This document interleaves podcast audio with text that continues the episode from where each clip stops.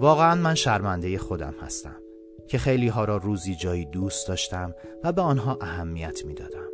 اولویتم بودند. برایشان از جان مایه می گذاشتم. غمشان را خوردم اما در شادیهاشان حتی اسمم را یادشان نبود. دوستم نداشتم و فقط و فقط کارشان پیشم گیر بوده است.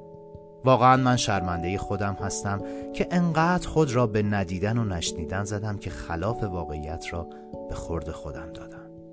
و حالا که این حباب فانتزی شکسته حالا که گوشهایم باز شده حالا که چشمهایم می‌بیند نمی‌دانم جواب این خود لعنتی را چه بدهم. فقط می‌توانم بگویم شرمنده تو هستم.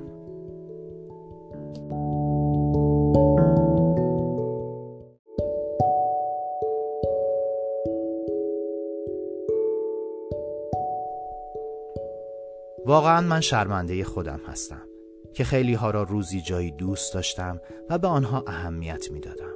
اولویتم بودند. برایشان از جان مایه می گذاشتم. غمشان را خوردم اما در شادیهاشان حتی اسمم را یادشان نبود. دوستم نداشتم و فقط و فقط کارشان پیشم گیر بوده است.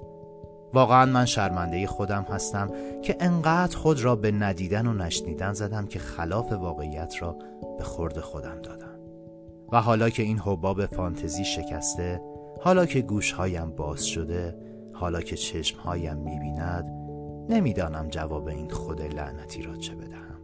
فقط می‌توانم بگویم شرمنده تو هستم.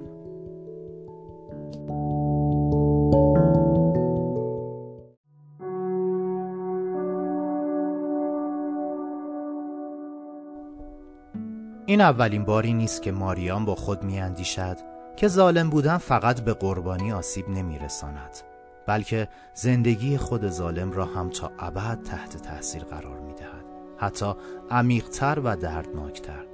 وقتی فردی قلدری می کند و تو این وسط نقش قربانی را داشته باشی هیچ وقت چیز به درد بخوری درباره خودت یاد نمی‌گیری. اما وقتی که با قلدربازی به کسی ظلم می‌کنی و روزگارش را سیاه می‌کنی تازه درسی را یاد می‌گیری که هرگز فراموش نخواهی کرد.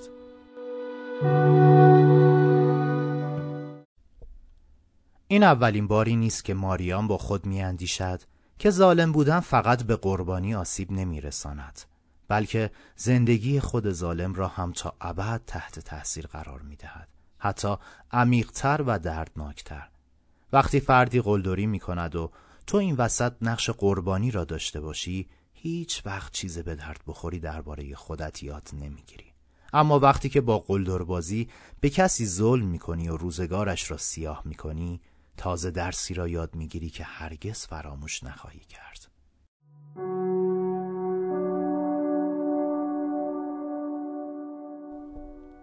این اولین باری نیست که ماریان با خود میاندیشد که ظالم بودن فقط به قربانی آسیب نمیرساند.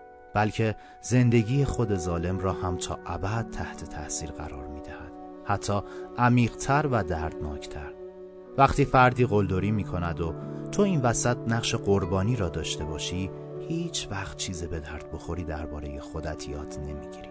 اما وقتی که با قلدربازی به کسی ظلم می‌کنی و روزگارش را سیاه می‌کنی تازه درسی را یاد می‌گیری که هرگز فراموش نخواهی کرد.